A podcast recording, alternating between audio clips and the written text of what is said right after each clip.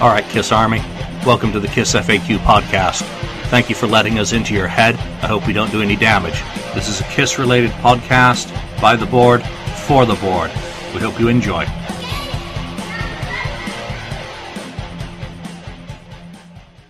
Welcome to episode 55 of the Kiss FAQ podcast. Thank you for joining us today. Joining me, who, of course, I'm Julian, the admin of the Kiss FAQ, is Lonnie, St. Louis Kiss. Welcome back. I'm afraid I'm not going to be much good to you today, though, Alex. I'm a little. I mean, Alex, you're, you're Julian. I'm a little. See, I'm a little. I'm not going to be much good to you today. I'm a little down in the dumps about the Rams. About the who? Uh, about the Rams moving away from my hometown. Oh, never, never heard of her. I, I'm just glad that they left the Raiders up in the Bay Area because it's nice to have one decent fucking team. Oh, Marcus Almighty, Mark, thank you for joining us again. And of course, Alex, Bagboy, who is not going to rush out in the middle of the show this time. No. No, so we, we've managed to work out a, a schedule this week that hopefully works for everyone, something different. Uh, before we get into the show, it's uh, probably only right to mention the passing of another icon. Last month we lost Lemmy. This month we lose the absolutely amazing David Bowie. Um, and I, I don't know how much crossover there is in the in the Kiss Army, but I think when we think about music um, and those artists that make a, a gigantic difference in life, Bowie's probably way up there for a lot of us. Not least, you know, Ziggy era concept albums, um, stuff similar to the the Elder. Yeah, someone's prepared. Absolutely. So just bef- just before we hop into the topic, I did want to just like that's my favorite album right there, Aladdin Sane, best fucking Bowie album f- for me personally. Um, it's just hit you guys favorite Bowie tracks. You know, Alex, you look pensive. You look Um, ready to jump in there. Oh, I'm. I love um, and I think uh, Gary Schaller because he's a big Pink Floyd fan. Uh, David Bowie did an excellent job of "See Emily Play," which uh, was like on the I think it was on the American version of of "Piper at the Gates of Dawn," the first Pink Floyd album. But uh, if you haven't heard a great you know cover track by Bowie, definitely that song is excellent. And I do love the live TVC 15 that he did at the Live Aid in 1985. He did a great version of that song live. That's cool. See, see Emily play. Did he do that on Pin Ups or was that just one he cut somewhere else? Oh, which one? See Emily play. He did that with David Gilmour, didn't he?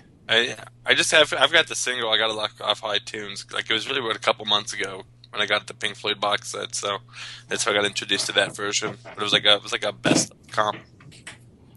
Mark, how about you? You've just uh, put up a whole bunch of his really, really classic albums, including his uh, last two, The Next Day and Blackstar. What's a favorite track for you? Uh, well, I'm I'm a huge, huge fan of the whole Ziggy thing. I mean, you know, Suffragette City, and you know the all those anything from there. I mean, Moon Age Daydream is one of my favorite dream uh, songs he's ever done.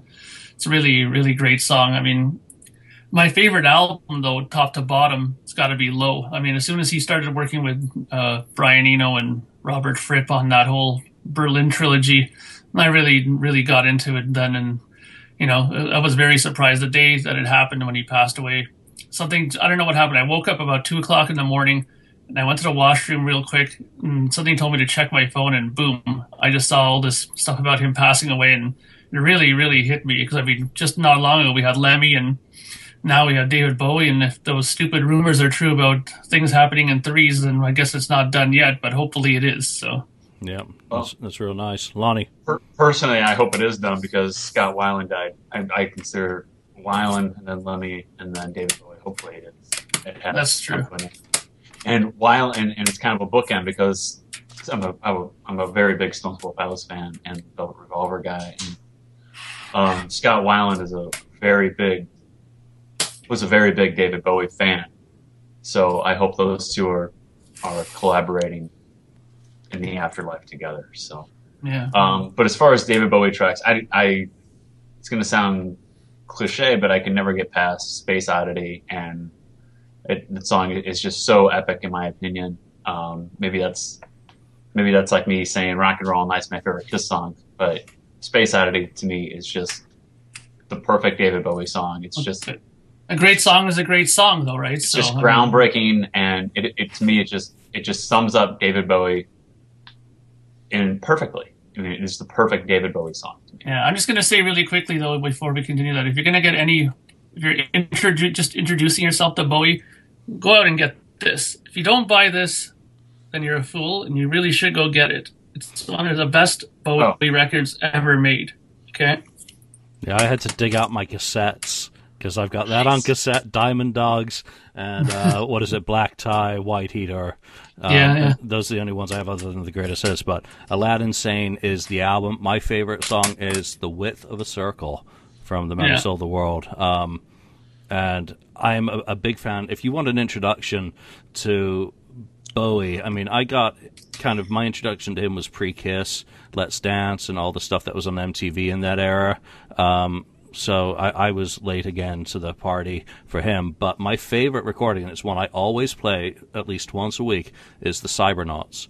And that was Joe Elliott, Phil Collen of Def Leppard, Woody Woodmansey, Woodmansey um, what's his name, the bass player, Trevor.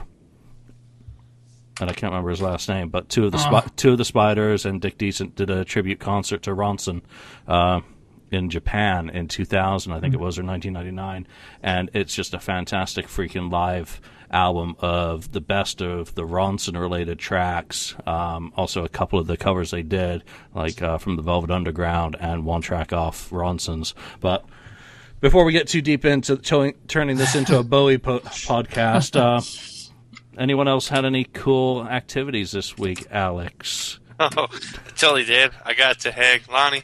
Zip in. Let's go.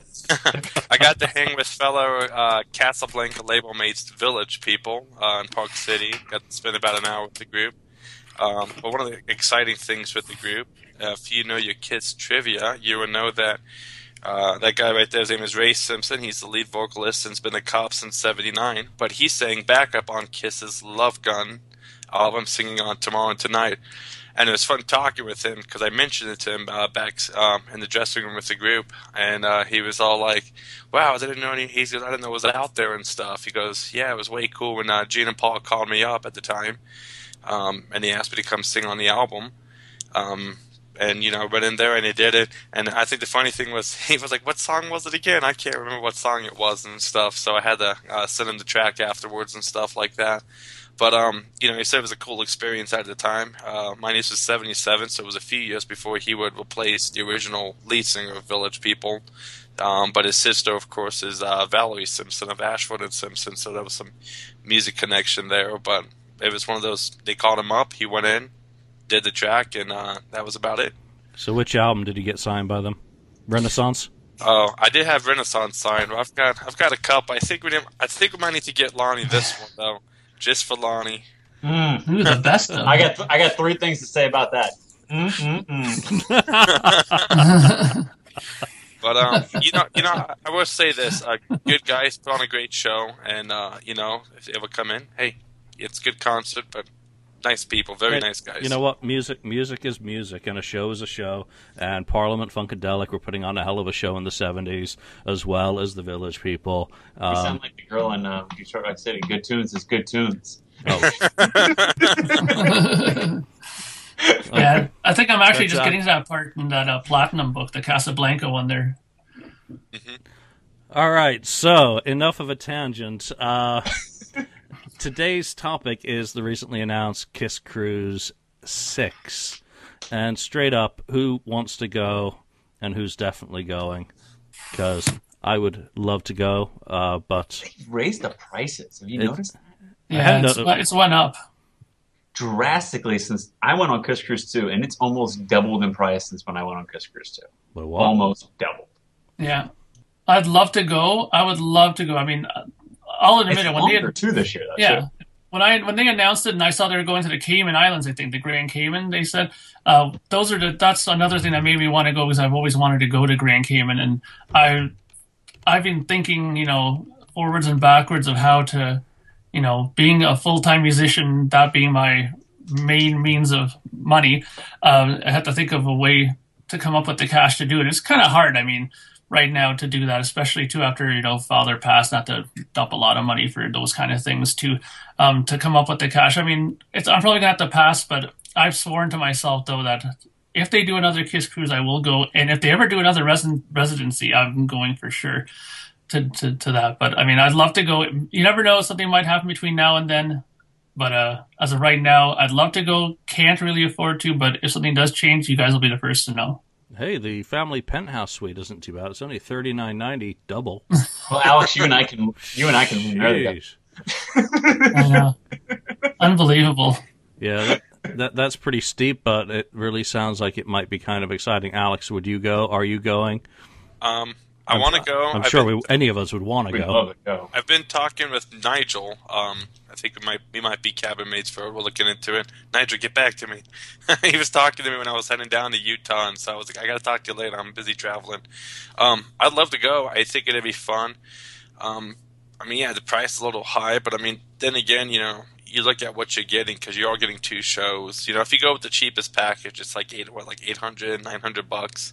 Well, it's close to a grand. I mean, you get in two shows, you get to meet the band, but um, And there's a whole lot of other shit that goes on on Yeah. on the boats while you're doing. it. I mean, Right. all the other acts out of there, the activities. I mean, who wouldn't want to make pizza with Paul Stanley? I mean, yeah, I, I, thought that was absolutely hilarious, and I Yeah. would be down for that. You know, it, it's not what I consider cooking, but it's what I consider fun. You Yeah. know, shit Yeah. like that. I, I'm not mocking it. I'm actually serious. I would actually go Mm-hmm. watch Paul Stanley talk about making something stupid like pizza, and it would just be a good laugh. And the shows are, are fantastic. I, I mean, the prices here: quad occupancy interior cabin, which I'm sure is just a, pla a place to lay your head, is six hundred Let me, let me tell you, you put four people in one of those rooms, man, you're not going to have room to move. Oh, I don't know. If you've been in jail before, it's really not that bad. Alex, how Have was uh, it was great. And man, that's that, that that not to mention that that's a tight fit. But man, if any of those people get gas in, at night, man, you're gonna need some oxygen masks in there. wait, wait. Here comes Chip Magoo. You know, kiss, kiss branded lube to get into your cabin. so, for sale in prisons and on the cruise? So I would love to go. I, I mean, it's just one of those things that it's at a really bad time of year. It's in soccer season, so football for me comes first, whether I'm coaching or shuttling players around. Um, it's just I, I can't do it, and also the cost. Um, there are other things that you know I really like to use my money on, um, like going to England is a, is, is a good one. But you know, I know I'm missing something awesome every time people come back, and you know, you hear the stories about how fucking cool it was in person. I'm just, I'm like kind of depressed. I, I got to do it next time, and then I get to the price and the dates, and it it just falls apart for me.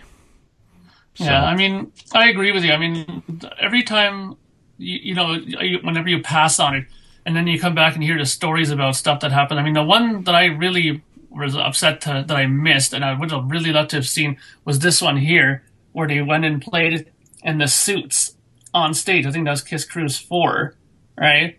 And I really thought that that was a really cool idea to kind of do the whole dress to kill kind of look to it. And when I when I heard about that, I was I was I was pretty uh pretty upset that I missed that to be honest. But you know, like but like but like Julian said, I mean, the problem with this sometimes is timing when it happens, and you know the whole thing with real life. I mean, if if any one of us win the Powerball, that could change everything. But you know, I'm taking other- all you on the Kiss Cruise. we win the power, I won the Powerball. I've got I Oh. got my I got my ticket over there. Uh, being Canadian, I didn't cross to go get it, but I mean, you know, Mark, I'm if counting I on win one. the Powerball, you're going on the Kiss Cruise. Great. That's what I was just waiting for you to hear you say that. If you, if any of you guys win it, I'm hoping on you, good buddies of mine, to get bring me on the cruise with you guys. We're going, and we'll even bring little Andrew with us. All right. Well, yeah, he's sort of carry the luggage. Sorry, Andrew. Not even here. You shouldn't be a target. So let's talk. They, they've uh, said that this one's going to be based on Creatures of the Night. So what do we see, and what do we think they should do to reinterpret it? And the first thing I want to get out of the way is makeup. That no one's dressing up as Vinnie Vincent. No one's dressing up as Eric Carr um, because number one, Vinnie would sue them. Number two, Vinnie would sue them, And number three, there'll be plenty of people dressed up as Vinnie and Oh, yeah. and they and, might get sued. and Eric. So might as well let them get sued and leave the band alone, right? If there's a time for a fan to dress up like Vinnie or Eric, though, it's it's for that cruise. There's no doubt about it. Yeah, ab- absolutely. So, what are your thoughts on makeup? Um, uh, I mean, is that pretty much you don't expect that even to be a question, right? I'd be shocked. I'd be I- literally. sh- I'd be floored if that. happened. I I think it'd be cool to see if them bring the costumes, but for the makeup, and because they've made such a a huge stand of saying like, no, this is the original lineup, the original is the iconic. It'd be crazy for them to even want to do it. Um, you know, like you'd have people go like, oh, so now eleven years later you decide to do some other makeup design. So I don't see them doing it at all. If they do, hey, cool beans. If not, not surprised. I mean, can you see Tommy dressing dressing up as Ace Frehley, dressing up as Vinnie Vincent? I mean, Oh my god. does it end? dude's That gonna, who the fuck am I? You know? That would just that would just give him like two two storms to get crapped on now. Like all the Vinnie fans going, that copycat. Your website would crash, though, Julie. Yeah, your website would crash. Oh, I think the FAQ has a meltdown every day. Um, sometimes people don't see them because we catch them pretty quick, but uh, yeah, the the freak out is high. it would go berserk. But I'm just thinking about Vinnie, you know, and, and Creature's Air, Vinnie in particular. Do we like all chip in and send uh, Tommy a violin bow? He can work on a new song. Oh, that'd be wild. That, Yeah. I mean, why not? I mean, like, let's let's put it this way: everybody's. I kept hearing a lot of things in different podcasts where people are saying, "What's going to happen? Are they going to actually play the whole album on stage, or what is it?" And I go, I was thinking that's not going to happen. That's They're probably not just how they announced it. Yeah, they're gonna probably just do a Creatures style set where they do the kind of set list they probably would have did on the Creatures of the Night tour is what I'm thinking, and they'll probably have to bring their one and only solitary prop of that tour, which is the, the tank. Obviously, I mean there was nothing else on stage but that, and just a bunch of marshals everywhere, right? So. Um, I'm guessing that's going to be the whole thing. The other thing is, are they going to? What I'm thinking is, are they going to try to do a recreation of Eric Carr's kit on stage. That's the only thing I'm kind of wondering about, you know, because I mean, in tribute to him, would it be, would you think it would be right to do that? Would it, to put up a drum kit similar to how his was on the tour or just leave it the way Eric Singer normally has his kit up on stage? Absolutely. Why not honor Eric Carr? Yeah. You know, and Eric Singer, Eric Singer is more than capable of handling anything that Eric had in his drum kit and figuring out where it is. I mean, just look at the Revenge kit. You know, come on, there's there's really not that much difference. It's not okay, that much difference. I, I'm sure drummers will rip me apart for that, but in terms of a schmuck standing there looking at something that looks impressive, um, it sure wasn't Neil Peart standard, but it was big. So you know, you got the tank. What else? What else makes you think of Creatures Air? Because I, you know, just quickly looking at they they put six songs from the Creatures album out um, the first few nights of the tour in '82. So, Creatures of the Night, I Love It Loud, Keep Me Coming. There's no way in hell Keep Me Coming is getting performed. You know that now. War Machine, you know is going to get performed. Rock and Roll Hell, I think that might be a deep cut that gets done because it's a Gene, sweet. it's a Gene vocal, and I still love They you. could, they could do that. They could pull that off. Yeah. Can, can they? Uh, can they Can pull they off? pull off Saint and Sinner? I wish they would. They could pull that off. They could pull that off. It's a Gene song. They could pull that off. But I mean, what is my my one song off that album that I would absolutely kill to hear? I It's still my love life. You. Killer, killer. Oh, killer. Yeah, It'll be sick. They could pull that off too. again, Gene song. Absolutely. they're not going to do They can do it. Danger. You know that. So there's Yeah. on- there's only three songs they've never performed off the album: Saint and Sinner, Danger, and Killer. So Mm-hmm. which ones of those are maybe probable? I think Rock and Roll Hell is probably, I think at this point, would I would almost count on it, to be honest. Yeah, and I would. Would you say that uh, "I Still Love You" is definitely not going to get performed? Yeah, I, that's a little out of his range, I think, by now, you It's know? not 1995. Yeah. Not even 1990, yeah, ni- 95 or 82 or whatever, eh? I mean, I mean, it sounded, um, it sounded the best it's ever sounded on MTV Unplugged. I don't think that you're going to be able to pull a performance. I mean, I don't want him to. I making don't. I, Bassian- I do not want him Paul to. Bassian Yeah, session. do not even try because I don't want those memories of how awesome. Same thing with keep, same thing with keep me coming. I don't want to hear keep me coming in that kind of performance. yeah, I don't want to hear it because it's crap. But you know, it, it's in. It's, Just leave it alone. Yeah. it's in read my body category for me. That's Oh, it's not that bad. Not that Come on. But I mean, you brought up an, an interesting point, though, Julian. I mean, besides the tank, what really is there identifiable from that era? You know what I mean? Like, I mean, the, Paul- the crit. you need the Paul Stanley crop top. You need the That's- black yeah. veil.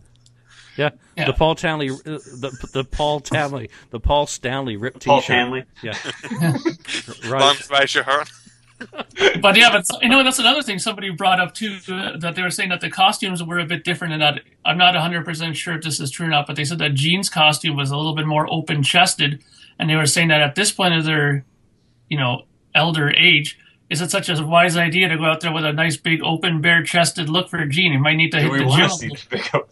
Yeah, Do we want to see something like that? I don't yeah. know. So be, think, I'm, I'm thinking modifications in costume are going to happen, but I mean, really, the costumes, I guess, are sort of a identification mark to that time, as is the the drum Well, set thing. But Yeah. I, I don't think you can call it a Creatures Tour show and go out there wearing anything but Creatures type of of outfits. Mhm. You know, I mean, you you did the suits when you when you when you build um, Kiss Cruise Four as Dress to Kill. You did the live costumes when you build it as Kiss Alive. Well, you have to follow suit, and I think you're right. I think there will be some modifications on on on Gene's costume in particular um, that I can't. I don't think he can have the the big open look that he had in 1982. I mean, Christ, he's almost 70 years old. now, and another thing too. Sorry, Lonnie, just really quickly before I forget. Um, isn't it true on these cruises though that they have a they're they're forbidden to use like pyro or flames and stuff like that on Correct. the cruise. So how are they going to replicate that ending with the tank firing off? You know the thing there. I mean, I guess they could sort of do it using sound effects, maybe more than pyro or Lie to the fog machine, no problem. Yeah. You, you can you can do an analog Yeah, of that then- theatrically and totally non pyro Yeah, then safely. then he gets to do one of the the footy shows where they had like steam things going off instead. hmm It was like instead of like fire. Yeah, Hey. com- compressed air, or they'll pack it full of confetti and do an air cannon. You know, something like they did with the streamers coming down in, in the last one. You know, there there are ways around it without being completely faithful to what it was, but staying with the kind of feel of, of what it is. And when you've got 1,250 or 1,500 people packed into that small place, it's easy to shock and awe them with a little bit less intensity. Hmm. True. So set, list wise, I mean, the Creatures tour was actually pretty interesting in that they really dug back into the catalog a bit more. Um, I think it's absolutely perfect for them these days. I mean, you look at some of the stuff that they brought into the set there, and I'm just looking at the uh, what is it, the Sioux City set from uh, December the 30th, 1982. So you get Strutter, Firehouse, Calling Dr. Love, Cold Gin, I Want You, Shout It Out Loud, God of Thunder, Love Gun, Black Diamond. Oh yeah, and Rock and Roll All Night and Detroit Rock City. So I mean, that's a pretty good set as far as I'm concerned. You know, later on when they start replacing songs, they bring other stuff back in. But should they be faithful to that set? Um, I just hope if they're going to do the set, they uh, I don't keeps I guess keep some of the speed that they played because they did play some of the, the classic songs a little bit faster and stuff. And so I don't know if they're going with the show. I hope it's not like a slow down show. I mean, I guess that's my only thing with it. And I'll mention another song too. I'm curious if Paul can do is "I Want You." No. yeah, we haven't heard him do God, I no. Want You. No, no, he'll start Since doing that warbling crap that he does on it. I never want to hear that song again. Are you crying, Julian? I am. I like the song, but A little bit, a little bit. it's it's what he does with it, the vocal acrobatics that really turn me off, um, especially in, in the you know last ten years. So what was it, 2005 onwards, when he he would start doing the warbling, I'd just be like, "Shut up! You can do another song." You know, it, it, you're taking away, Yeah. and, and you're wrecking your voice, which I, Yeah, I always felt that. You play an eight minute I Want You, and it's just like, yeah, you could be cram, you could cram another song in there for what you're doing, and you're killing your voice at the same time, making Yeah. me a little uncomfortable. Kiss songs I mean, aren't that long. It's it's interesting. Uh, you were mentioning about the whole set list there, and uh, I went on as well just to check out the possible set lists there, and they had a average set list, I guess they call it here, like the average set list for the tour, and they had like, you know, all the ones we mentioned, but they had here too, like Cold Gin was fourth, and then Guitar Solo was following it that early apparently, and then had I Want You, which I know that we're not gonna probably hear, but you know, but they're obviously gonna. I'm thinking they're gonna probably stick to creatures being the most current of the set, or do you think they're going to do uh, things past that? That's the other thing I'm No. interested about. They they can't do that if they're going to keep it as a creatures tour, right? They have to keep that as the most current material, right? Because I mean, on here they still have for, for encore they have like Strutter and stuff like that for their encore during that tour, right? So. I mean that's that's another interesting thing too, because I mean they're they're not going to be able to dip into some of their material past creatures, right? Maybe, maybe So- for the encore. I mean, Kiss Cruise, the past one they did, and then they did like Flaming Youth at one of the encores, so that was after the live set. Yeah, so but that's cool. Yeah. You can't go play Lick It Up or something while you're doing it. Yeah, you know I mean? Like maybe this is the one tour that will finally get them that they don't play Lick It Up finally, you know? They'll do that on the Sail Away show because they can't get away with not playing. yeah. Well, I mean that's the thing. They can they can do those songs then because Yeah. then they're, so they're kind of restricted with the creatures kind of style set list, right? Well, that's an interesting thought, Mark. See, if they were to do a, a creatures type set for the main shows, what are they going to do for the Sail Away show? Do they do something that's just just beyond creatures? Everything that they play is beyond creatures. Now that'd be pretty freaking cool. Yeah, they're gonna, they are gonna they're gonna do the songs revenge theme. Do the revenge was- theme for the hoping sail away. Well, well, you know, we all have hopes and dreams, theme. and I don't. I'm not I want the Asylum breath. thing for the uh, Sail Away show. That Julian would definitely go. That was. but but but it'd be cool though if like they did. You might get like your wish, like what people what what some people were thinking they were going to do for the Unmasked Sail Away show last year. If they say that okay, well, for to kind of be true to ourselves and since we're going to do all these creatures songs and pre-creature song for the for the main makeup shows, maybe for the Sail Away show we do Lick It Up and Beyond. And you might get some of those songs maybe that some people want to hear off of off of Sonic Boom or Monster or off of Revenge or Hot in the Shade or Lick It Up that that, that you never get to hear. I mean, now that'd be pretty cool, diverse set list, like the diverse set list that they played last year on the Sail Away show, playing songs like, you know, Flaming Youth and, and things and Mr. Speed and things like that. And be a way to shake things up even more. But does it seem But can very, they pull it? Is it very odd to even be doing anything with creatures when this is the 40th anniversary of Destroyer and Rock and Roll Over? Maybe It's- they're saving that for the. It's, Yeah. It's it's Uh, Kiss. F Logic. It's Kiss. Saving it for the five math, shows that have been announced so far. Well, I, I, I definitely agree though with that. I mean, I think that this is very strange that they're doing that. I mean, Rock and Roll Over and Destroyer are such huge albums. I mean, as much as let's put it this way, Rock and Roll Over is my favorite Kiss record. Creatures of the Night is number two for me as my favorite Kiss record. So I'm not going to diss Creatures by any stretch of the imagination, but why they wouldn't play Rock and Roll Over and Destroyer now, those are two records that really, really, really put them on the map. Okay. And ones that I'm sure tons of people know and have in their collection, more so than Creatures, I guarantee you. So why wouldn't they make a, even if they made a combined set, because I mean, both albums are relatively short. So if you combine the two records together and made like a, you know, rock and roll over slash destroyer, and then maybe just use the destroyer type stage to recreate, you know, and then you would have a you'd have a great show. I think people would go more head over heels, I think, for that than they would for the creatures thing, in my opinion. Well, I think that's I think that's really interesting, Mark, because if you look at their track history of what they've done the last few years, they did Dress to Kill and for 40th anniversary, did Alive for 40th anniversary of Alive. Logic would say, well, well, maybe they're going to do something for for Destroy Rock and Roll Over in in 2016, but they're not. But you know, more shows are starting to leak out. They looks like they're playing Cheyenne, Wyoming. They announced today in end of July. Um, and it kind of reminds it kind of reminds me of about 2010, where some shows started leaking out that they were going to do, and then eventually late spring, like they've done the last few years, they announced a full tour. Yeah. Um, so w- why not market the Destroyer rock and roll over concept?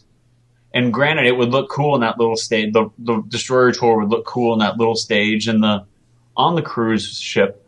But why not take advantage of the masses and market a maybe that's is what they're doing. It's something we've talked about.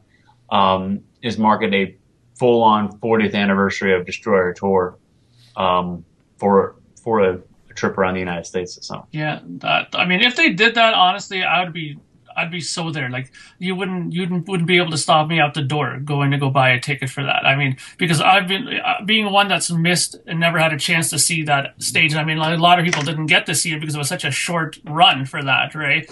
So, and I mean, now with technology improvements and stuff like that, they could probably make that stage and that much better it for that kind of a tour. And imagine what they could do now with technology and what they're putting their heads together and having great, you know, designers and stuff like that. It could be totally awesome, you know. And you know, and like we said before, even if they combine it a little bit with some of the elements of the rock and roll over, you know, in it somehow, then that could even make it that much better. I mean, th- those two records, like I said, were so so awesome. They really need to do something to capitalize on that. I mean, it just seems to me so strange that they wouldn't do that. But there doesn't seem to be much hope of them actually touring North America this year.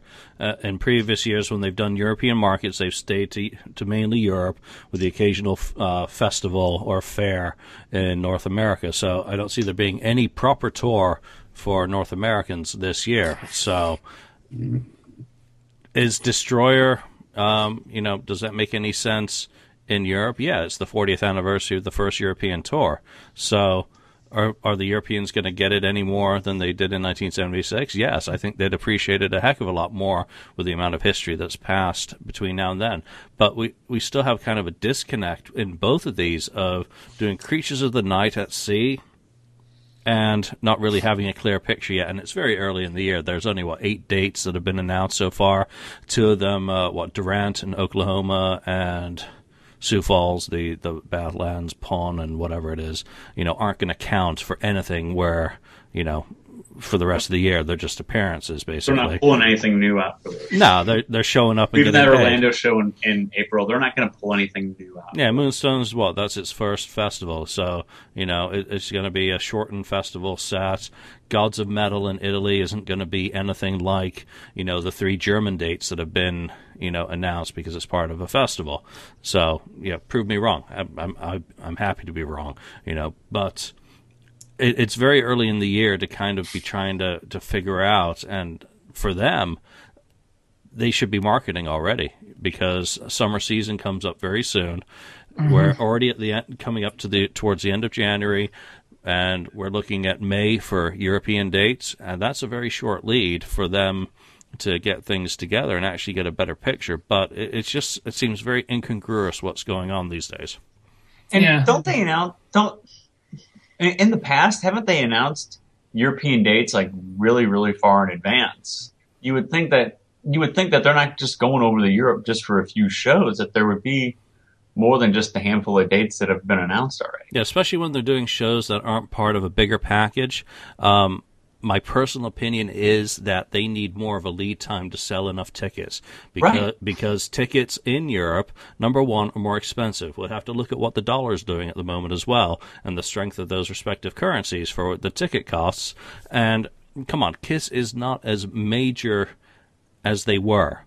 So the more time they have to sell tickets, the more time they have to get asses in seats. So it, it seems to be kind kind of ludicrous to not be giving themselves the the most opportunity to sell tickets and to actually be selling a concept to people.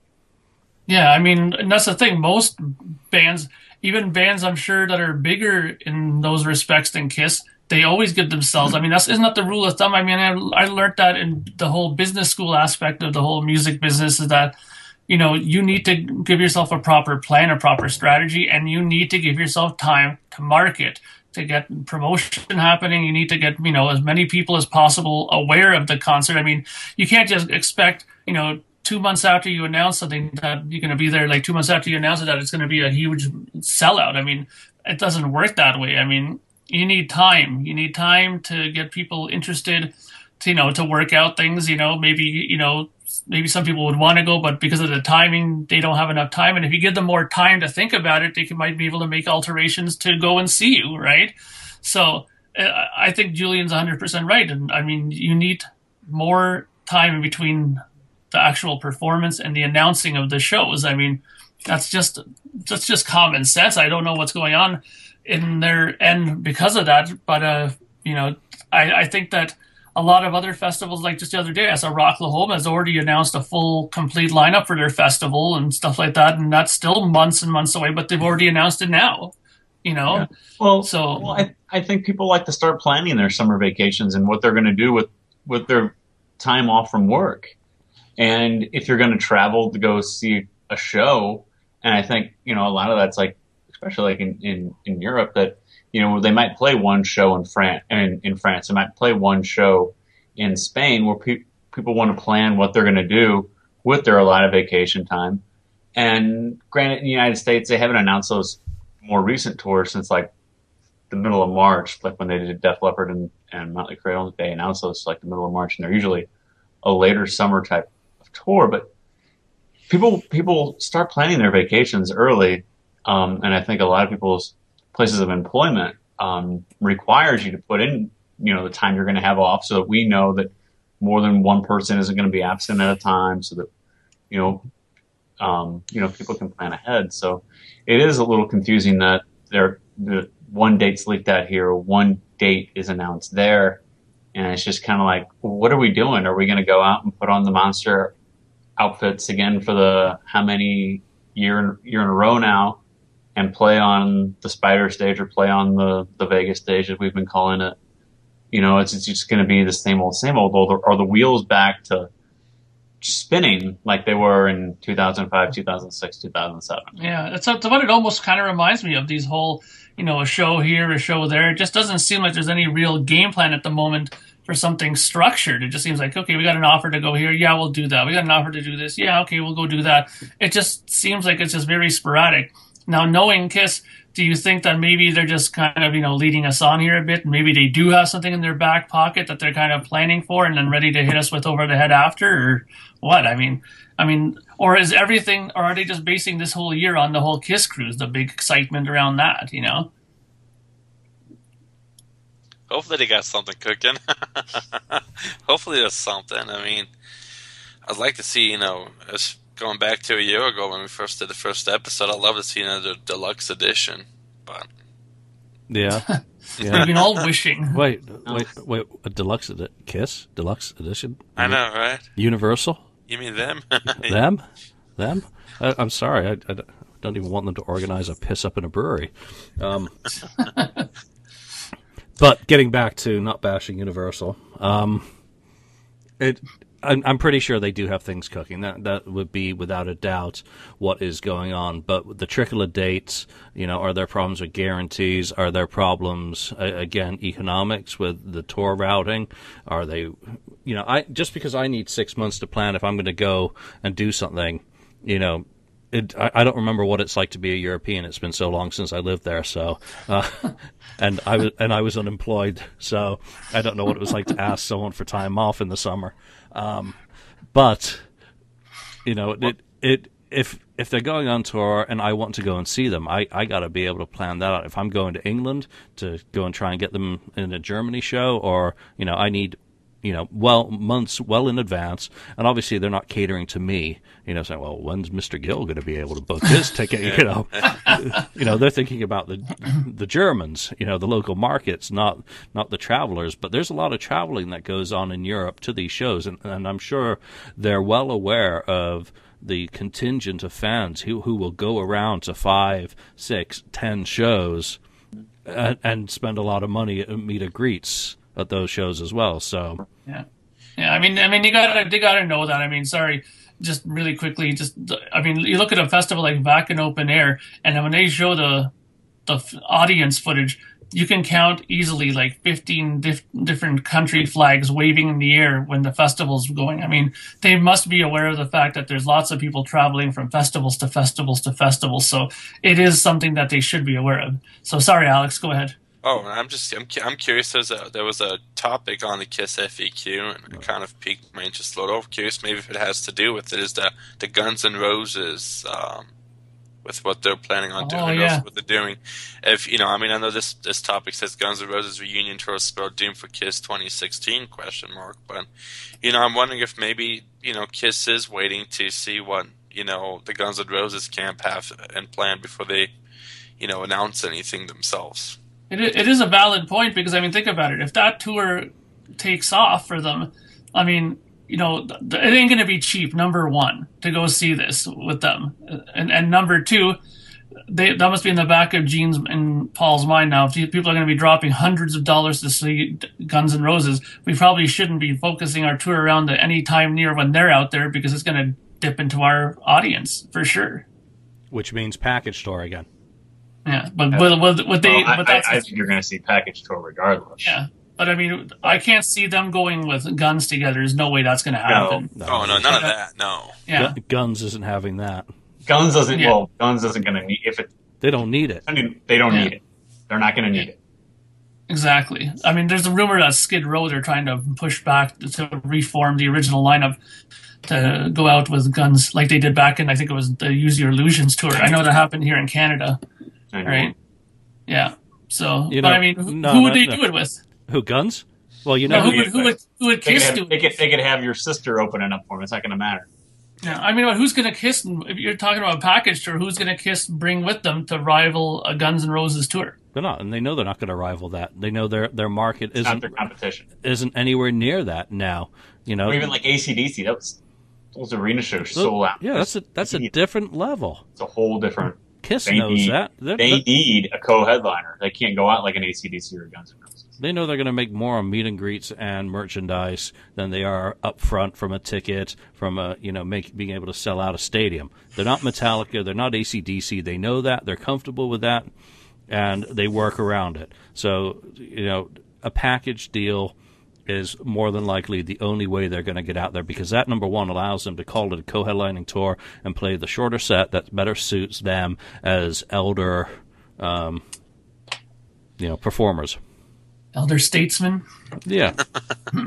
So, who? I know we're, we're way off topic, but What was If- the topic? yeah, I know. Features Cruise. Oh, that ship Wait. sailed. Like, literally. If, but if they were to do a co-headlining tour, and that- and something that gets brought up on FAQ all the time, who would you guys just personally? Who would you guys like to see them do a co-headlining tour with? And but realistically, don't say Guns N' Roses or ACDC. You know Yeah. what I mean? Be realistic. I mean, I can't see I can't see like a co-headline, but I'd love to see uh, Y&T open for Kiss. I know when like Y&T does a show, they always bring out a good crowd. Um, I think it'd be a great show. I mean, they've already done the they did the Aerosmith Kiss tour, and Aerosmith, you know, most of them hate Kiss anyway, so clearly it was money. So I I can't see what other bands would want to really go out with Kiss um, that would have enough power to do a good co-headlining tour. Um, at the moment, unless unless maybe like Black, they take like Black Star Riders, that like kind of different version of like Thin Lizzy, the you know the new recording. Every, but What's that drawing? Though? You know, you know what? There's one band that I kind of think of that that might work, but I mean, musically they are a little bit different in style, so I don't know if it would work as well. But they have a record coming out now, a new one. It would be a good idea maybe to bring them out. They they would be able to go on before Kiss because I know in their heads they wouldn't deem themselves as bigger. But maybe a band like Megadeth, they have a new album coming out now. They they they have a you know I don't know. That, you're asking me what I would like to see. I, I still love Megadeth. I want to see. I want to see Megadeth on their own. Yeah, well, I mean, Yeah, like I let's say, like, but that's I'm only Yeah. just thinking of that from the logic perspective that they have a new record. It would make sense to go out on tour. They're not. They wouldn't be. They wouldn't step on Kiss's toes. I don't think. You know. But I mean, because for me, I'm hard pressed to think of a band to package up with Kiss right now. I just don't think you could put that sort of energy on before Kiss and not suck away the energy of Kiss's show and start feeling that it was maybe a little bit pedestrian because the key has come down, the tempo's come down on a lot of Kiss's stuff. You know, Megadeth, I fucking love. Um, Yeah. And I would, you know, I've had tickets to every tour, you know, since I've been back in the States for Megadeth. Um, but I don't want to see them on a co-headlining package with that. I like to go in and see Megadeth on their own. Kiss, who who else is out there right now who's got an album coming out? Cheap Trick. I I think Yeah. that this is the one that's got to be done again. You know, the the Cheap Trick, Kiss, and I'm going to throw a third act in there just because it's another guilty pleasure, and it's Wasp, who otherwise wouldn't get on a tour in America and get to play to anyone with their latest album, which is really strong, melodic, classic Wasp, very very similar in style to the stuff they were doing in Last Command and Electric Circus. So not hmm. overly grinding, you know, fuck like a beast material, Yeah. but very melodic. And obviously now Blackie's a little bit different as a songwriter and performer. You know, he's got a little bit more introspective, you know, material. So I would love, I'd love to see Wasp with Kiss. They've done it before. They've toured with Cheap Trick before, and I think those three could be uh, kind of cool. You know, I think that that's not a bad idea. I think you would even, in no disrespect to, to Cheap Trick, but I think you would need another maybe lower echelon band um, to go to kind of draw a little bit more.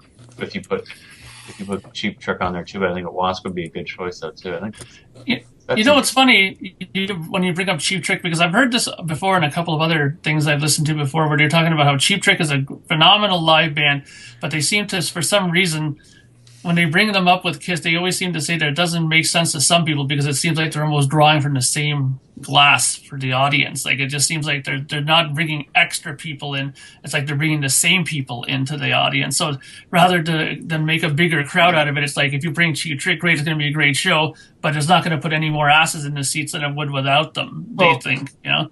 Could you say that about Kiss and Motley Crue though? I, you know, in, in 2012, I think you're drawn from the same crowd when you Well, did. well, but Motley's a little different. They kind of, I think they kind of, as time went on, they kind of split themselves a bit away from Kiss. I think they kind of took a bit more chances with stuff. Whether they were good or not, that's up for debate. But I think that you know, Motley Crue was a bit different. Their shows I always thought were a little bit more adventurous. I thought there's some of Motley's stage shows were a lot better than Kisses. No, no offense, right? I mean, some of these carnival ones that they did before were really cool that they did Motley Crue. So, I think when they did that joint tour together, it was good because I, frankly, when I went and saw them, I saw people who left after Motley Crue that didn't stay for Kiss. So there, there is a definite division. It's not the same audience that goes to see Motley Crue will stay for Kiss. Some of them will, for sure. I would, right? But uh, I can't say that that would be par for the whole audience. Yeah, and crossover is the important thing. While we, we can say that there's a lot of Cheap Trick fans who are Kiss fans and vice versa, now there are a lot of Kiss fans who won't go to a Kiss show when it does come by. Maybe getting another band like Cheap Trick in is a, a way to get those, you know, people who no longer are that diehard to go to a Kiss show. Because come on, it costs a lot of money to go to a concert, even if you're getting the lawn seats. You still got parking. You still got probably babysitter time time off from work to do stuff you know, there, there are a lot of additional costs that are associated with going to a show, um, let alone if you even have a beer when you're there or a soda, God, or a eight bo- eight dollar bottle of as well water. have beers and soda. It's ridiculous. Yeah, so you know, it if there's crossover, I think that's all fair. And we saw with Motley Crue, yeah, there there were some people. Alex, you okay? I'm good. Sorry, I've been in class all Boring. I'm day. sorry, Alex. Sorry to bother you. I, I've been That's when you put your head down. You, you're just like, I've been in classes all day. Have some tests to Sorry take. to bother you. yeah. Please keep going. Okay. Well, I completely lost where I was, but I, th- I think there's enough crossover nowadays that there are enough Kiss fans or Cheap Trick fans who skip going to shows just because Oh, yeah. they can't be bothered. You know, because they think they've seen it all. That if you package up the right deal, I mean, there's other bands. You know, another Oh. one that just popped into my head is Tesla. Would be hmm. another another really That good pairing. cool. Yeah, A Tesla cheap trick kiss would be kiss show would be Cinderella. Oh, Cinderella. oh, oh, oh, It's so freaking good. yeah. So freaking talented. It's ridiculous. It's not fair. That would be good. You But know? but you know, I think I'd rather save Tesla, Cinderella for the package Tesla with David Cinderella Lee- Kiss would work. No, Tesla, Cinderella, and David Lee Roth band 1986 reunion. That Hmm. would be fucking awesome because that was those were the two bands that opened for him back then. That was so good. Mm-hmm. Oh man. I don't know what you guys are talking about. I Screw, wasn't screw, screw Kiss. I'm not. I'm not going to that if uh, David Lee Roth's touring. So. All right. So another Cinderella. another tangent. Sorry, Cinderella. That's But. Cinderella would be would be cool um, to go down if if they went down that road.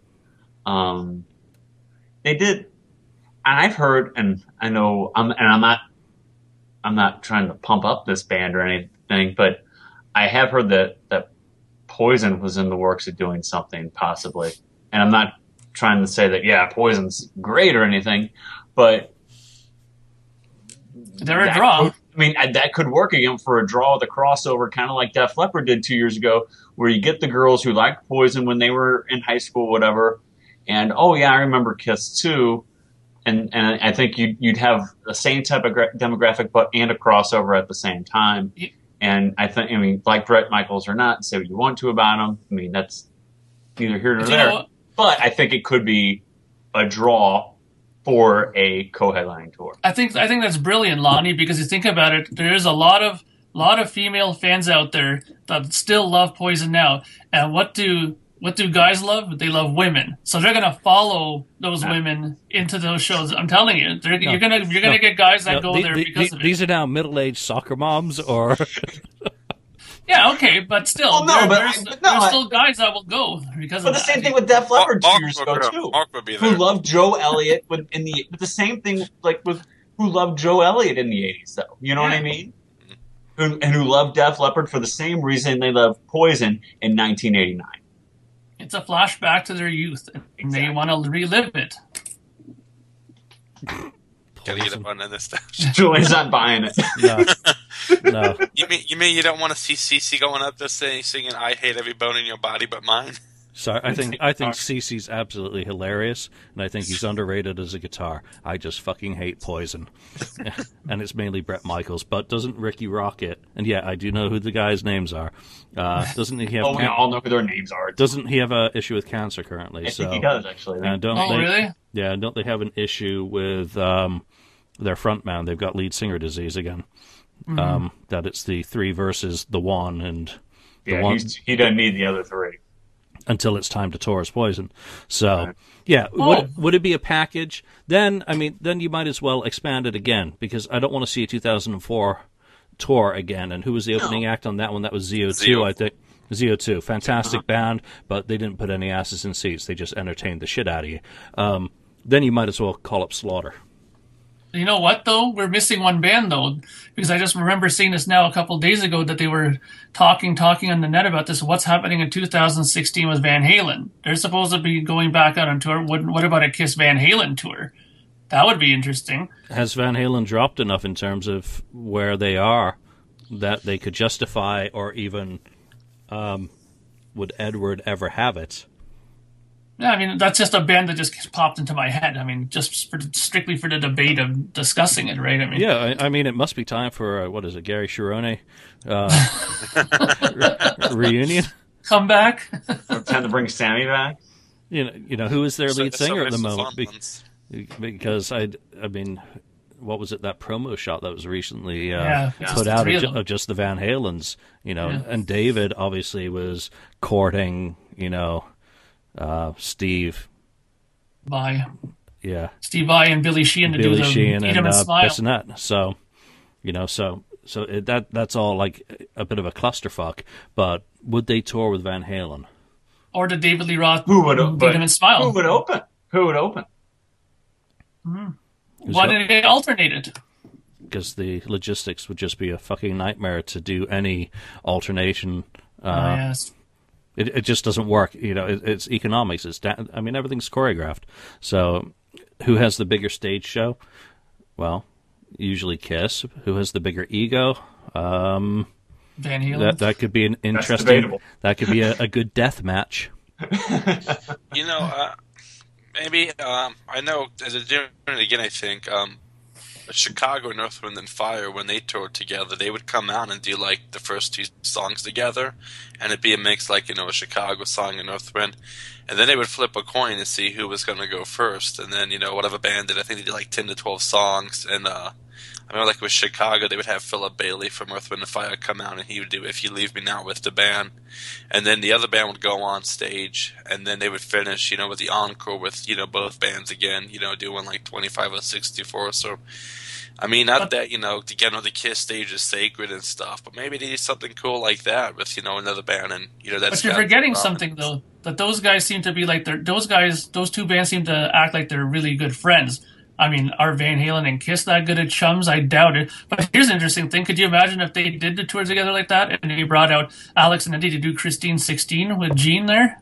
Like the demo days there? I think you're. I think you're. I think you're reaching at this point. Yeah, I know. That's, a, that, that's, a, that's just a dream, but, you know, that would be interesting. But I mean, I, I think for what It's, you mentioned, it's the only way that you'll ever hear that version. Yeah, exactly. I think Alex brought up a good point. That's, but you know, bands that are really good friends like that, that can you know get together and say, okay, let's make this work, can make that happen. When I saw when when they were talking about Yes and I think it was Yes and Toto went together, they did a thing like that too, where they alternated. But then they they don't have stages like Kiss, obviously these bands, right? So they can do that, but. You know, but if they really wanted to, if they were like great friends, you know, these bands, and sat down all together and said, "Hey, let's try to make a stage that we can do that."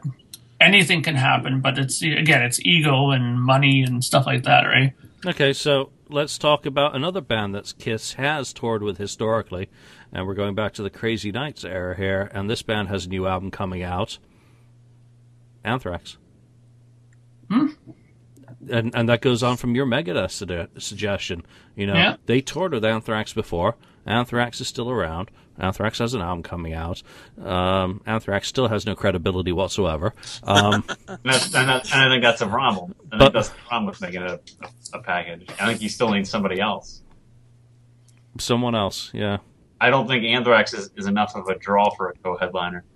Not, I mean, not to bash Anthrax, but I, I just don't think they have the popularity to.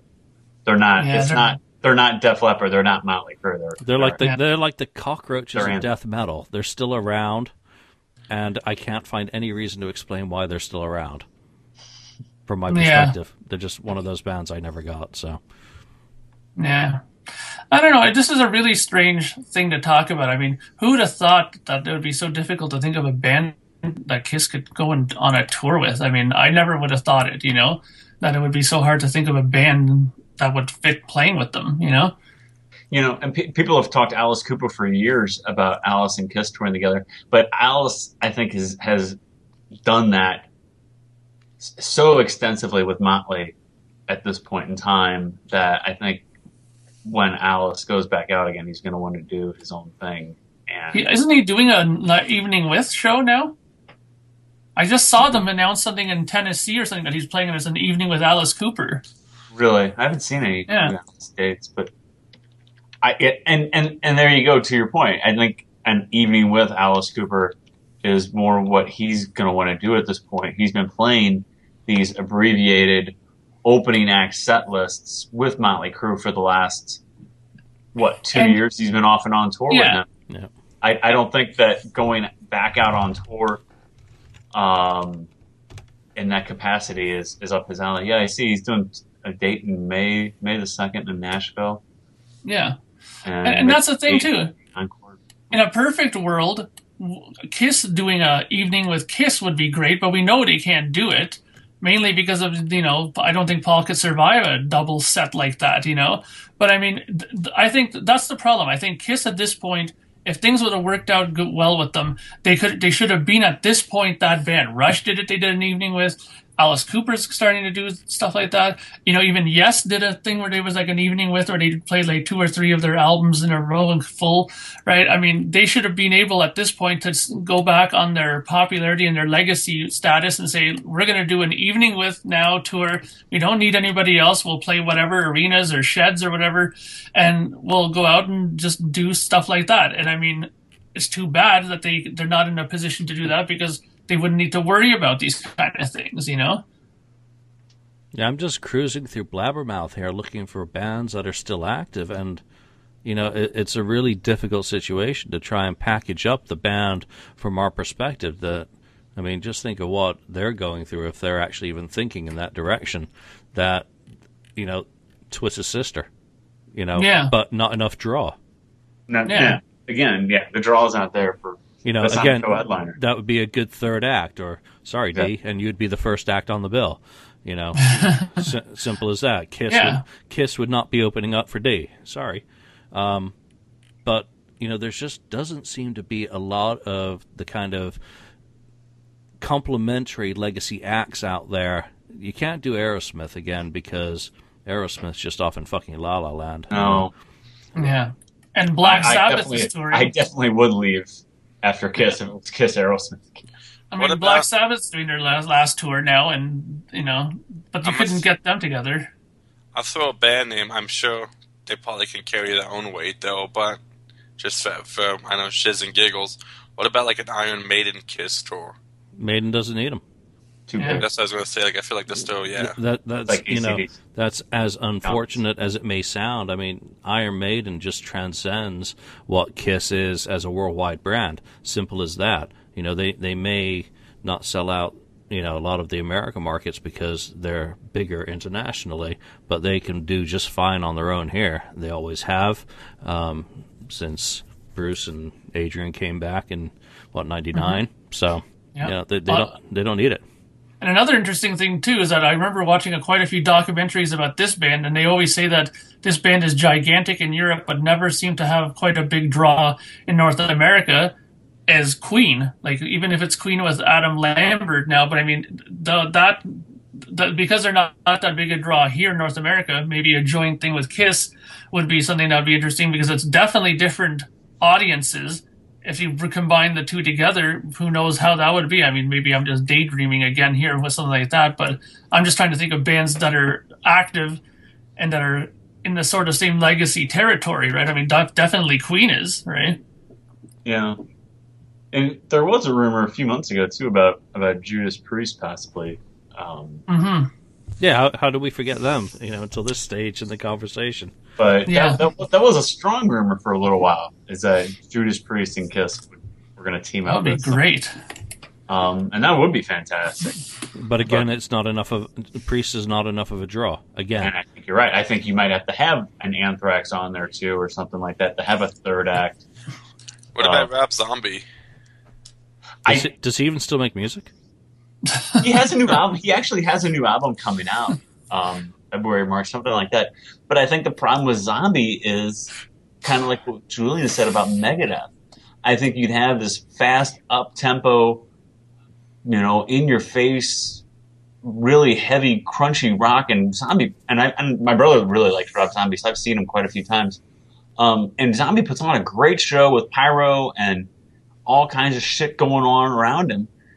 And I think that it would be hard to move into Kiss after that. Not that Kiss doesn't have pyro, and, you know, we've all seen a Kiss show, but the tempo of the songs aren't going to be nearly as, as quick and, and fast and in your face as those zombie songs are. And I think it might be a letdown after that. It'd be like a slowed down projector. I think so. I mean, don't get me wrong. I, I like I like Rob Zombie, but I, I just don't think it would. I think it's kind of like echoing what Julian was saying about Megadeth. Yeah, I, I think whatever the case is, you really have to have a band or bands that are going to somewhat mask the tempo drop that Kiss now kind of does. That everything is kind of in slow motion. I mean, it's almost like a strobe light. That they they don't have the energy. They're not as active on stage. They're not playing very fast. I mean, it, it it's almost very slow motion. Um, a Kiss show. Um, obviously, very different in person than watching YouTube videos. But you know, even in Vegas, you know, th- th- there was a noticeable drop in the tempo. You know, as they've tuned down, they've kind of you know they're tuning and getting lower and lower down to you know it's like, it's like the fade out to Black Diamond happening.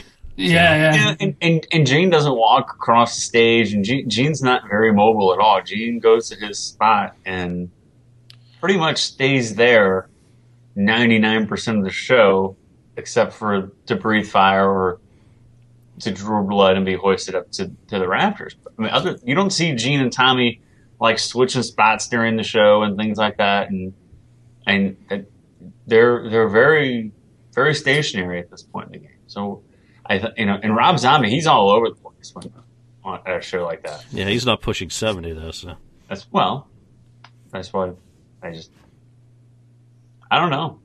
I, I'm mm. and I, I I posed the question to you guys. So maybe they should just stay home in their rocking chairs. Oh. that'll get a that'll get a good response, I'm sure. Yeah, Paul Stanley's like, "Fuck you! I'm at the gym. Look at you, fat boy. I'm at the gym." yeah, Not- Paul, I and mean, Paul guess- Stanley is fitter than me, so you know. I mean, I guess. Here's oh, to I you, guess- Paul. Yeah, I mean, I guess I'll say I, I hope Kiss does something fun this year. Um, if it's if it's the tour, I hope they do a good tour package. If not, I hope they, uh, you know, release something out there. You know, whether it's um, you know, Product, product, yeah, product. like, and, Product. and not and Credit not card. and, and Kiss. I don't care. Not Hello Kitty, please. F that stuff. No Hello Kitty stuff. You know, if it's an archive set of the CDs, heck, um, with the vinyl, you know, it'd be cool. I mean, I know they did the big Kiss reissue vinyl set. I wish they would have, um, when, even with the Kissteria set, have just released a double LP of just the unreleased stuff that was on the box set. You know, that would have been cool. But something fun, you know, do something cool. Or look at what, like, uh, Zeppelin's doing with their um, remastered series and stuff. Yeah, Uh, when's, I the- know. when- when's Record Store Day? Maybe they can release I Rock know, and Roll yeah. All Night or April? Beth. Yeah, Yeah. I mean, I mean, the, the, the thing that they gave out on the Kiss cruise. Yeah, do something cool like that for Record Store Day. Whether it's, um, you know, but hopefully not the new. do anything. version. They haven't participated in that at all. just do Yeah. something. Or um, I, I don't know if you Colored guys. vinyl. I don't. Even, I don't know if you guys are Blink 182 fans or care much for them, but Who? they just uh, Blink 182. but they uh they just they- but they they reissued four of their albums on like limited edition tape cassettes uh during the Christmas break and stuff, and I thought that was a cool idea. You know, with Kiss, you know, do something. fun- Yeah, something let, like yeah. that. Put Sonic Boom and Monster out on eight track. Cool. I got an eight track player. Come on, we'd all go get it. Yeah. Julian, you must have one. An eight track player? No, No, an eight no, an eight track like just like a cassette. An eight track is. I don't. My No? buddy has the originals on tape. No, I do Oh, have to. wow. uh, for some odd reason, I'm trying to find a copy of The Elder on eight track. So Oh really, yeah? Are yeah, you working on like some project about that? I think I, I The- can't remember. the Elder book. Yes, Oh, Yes. oh yeah. yeah. There was a good interview done today. Actually, Or something. I can't tell you anything about it, but appar- apparently it was very good. I saw you So- being vague earlier today about that. Yeah, I'm actually doing an interview as well, so uh, it's fun shit. You guys are gonna love it when it comes out. Can't so. wait. Cool. Okay, so So we back- got that for 2016. We got an, a book Got on Julian's the book. Yeah, there's product. Yeah, there, there's also another book coming out, and I can't remember the name of it. It popped up on. Actually, I think I have it here. Uh, McFarland's. There is a guy. Why is my web so slow today? Brett Weiss is putting out the Encyclopedia of Kiss. That sounds familiar. Like the Kiss FAQ website, maybe in a book. Uh oh. Is it time to call a lawyer? No, I'll let sh- Alex Carranza can call a lawyer. the FAQ is based off all his shit, so which is based off all the mailing list shit, which was okay. That's enough of a history lesson, but no, none of none of it is that original, and keeping track of stuff is not that original. So when we get back to uh, 2016, let's uh, start wrapping this up, I guess. Creatures of the Night on the Kiss Cruise doesn't seem to make a whole lot of sense right now, does it? We, we don't seem to have much of a vision for where they might be going with this, other than a tank and a foxtail sticking out of someone's butt. And a sports bra. Y- y- yeah, and a halter top. uh, Though, what is it? The uh, is it the Brazil show? Yeah. The, the Rio show, that blue T-shirt Paul wears. I always wanted one of those because those those are badass. So maybe some retro merch with those would be very cool. And you can just edit out Vinnie and put in Tommy and Eric. Um, So we don't have any idea where they're going with that. It sounds like a nice idea. Let's go back to those three songs that they have never performed and put you on the spot and say this is the one you want performed: Saint and Sinner, Danger, or Killer. Alex. I'm gonna go Danger. Um, I think it'd be a cool song to do, and there's a great version of Mr. Speed doing Danger on YouTube, and they did. Uh, so if they did it kind of close to that, it'd be a cool song to hear live. Nice, Lonnie. Saint and Sinner, to me, um, just fantastic track, and I, I, I and I think they could pull it off really well too. So I, would love to hear the ba- the current band try to love the groove of that song. Always have. Mark. Hands down, Saint and Sinner. I remember when they did an isolated drum track of Eric Carr doing the drum tracking for that. Just even listening to him drumming that is just phenomenal. You know what power behind those drums, and I think that they can do it really well. And I'm going to be the bitch who's insane and deals in pain killer. I, I just I just love that song. But you know what? You know, hopefully, if they do anything creatures related, they can really make a tribute to Eric Carr. And I, I think that would be one thing that I would love to see them do properly. They have never done a proper tribute to Eric in all the years since he's passed, and this is the 25th, 25th anniversary this year of Eric's passing. I mean, good lord, that's amazing. Mm-hmm. And I think that's another thing too. Why it would be really in bad taste for them to put Eric Singer and Eric Carr's makeup for that. And I, you know, it wouldn't be, it wouldn't do, it wouldn't be good for the Eric Carr legacy. That at this point, this is what we decide we're going to do for these shows. And even though Eric Singer's been playing in Kiss in makeup since 2004, just say get rid of those awkward ears, and but all of a sudden we're going to put him in Eric Carr makeup for for a couple shows. That that wouldn't be that wouldn't be fair to Eric Carr. No, he has like, and he has quite still a legion of fans of his own out there too. So they they, they wouldn't like that, I don't think. You know, they're, they're going to do the video screens, you know it, just to see the original Fox up there drumming to maybe some of the songs that Eric is that Eric Singer is playing along to. But seeing the Fox up there on the screen from historic footage would be, you know, really neat, very touching. And for them maybe to do kind of a storyteller type thing. Um, you know, talk about Eric Carr in the studio or his input in songs. I want to, and I think they're going to do it. And even though it has nothing to do with creatures, I think All Hell's Breaking Loose is coming back. Um, and I think that'd be a great song for them to talk about him as a songwriter. You know, since you know that song kind of starts with him. You know, and maybe some of the other things that you know Eric interpreted things this way uh, when he came into the band. You know, th- it'd be really nice for them all to talk about it, Eric Singer included and Tommy, who obviously was on tour in the you know 80s. What? You just brought up something that's a really excellent idea for Kiss to do. Why don't they ever do a Kiss storytellers show, like for like VH1? That would be awesome. You know, sit down, talk about some songs first, then play it. Sit down, talk a little bit more about this. This would save Paul. He wouldn't have to play a whole set. You know, he can just they can just do selected songs that they talk about from you know important ones. Talk about Eric Carr, you know, and that would be a great idea. And again, they've kind of already started doing that. If you think of the Last Kiss Cruise and Paul Stanley and Mistake, you know mm-hmm. what an ideal opportunity for them if they're going to do Creatures of the Night. You know, why not do stories?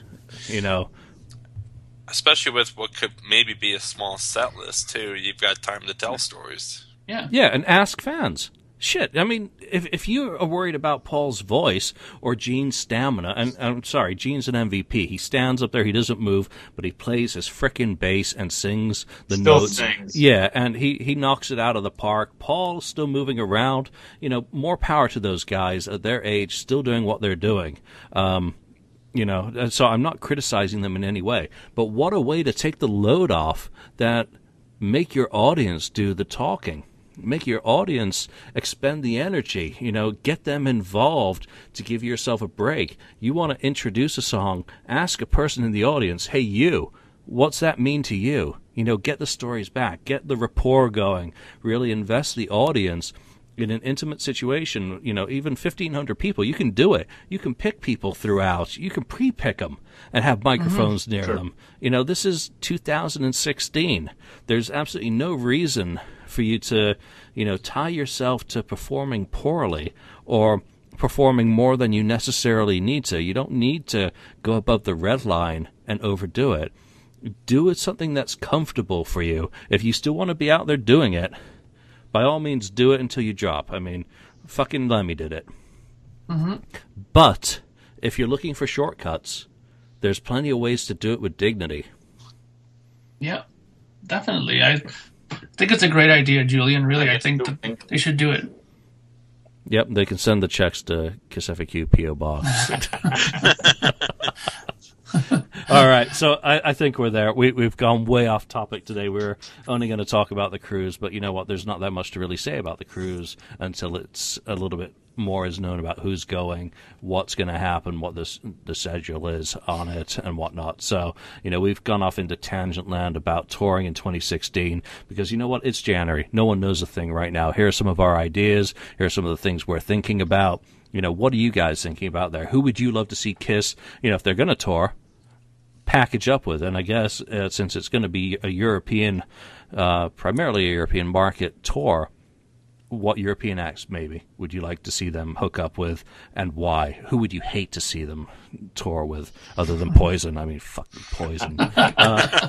Boy, I rubbed Julian the wrong way bringing that. up. Like, ah, Poison. Pet hate. I I, thought I thought I was going to get the shitstorm today from Lonnie. I'll, I'll take the Village people over the Poison any day. Me too. How about that, Alex? any day of the week. So, um, so I guess that's it. So let us know your thoughts, and of course, thanks for listening. But thanks, Alex, Lonnie, and Mark for joining me today, and we'll see you all on the board and next time. So take care, guys. See ya. Thank you for spending time listening to the Kiss FAQ podcast today. All sales are final. There are no refunds. You like, look us up on Facebook or come over to the Kiss FAQ message board and discuss the topic we broadcast today. We hope to see you again.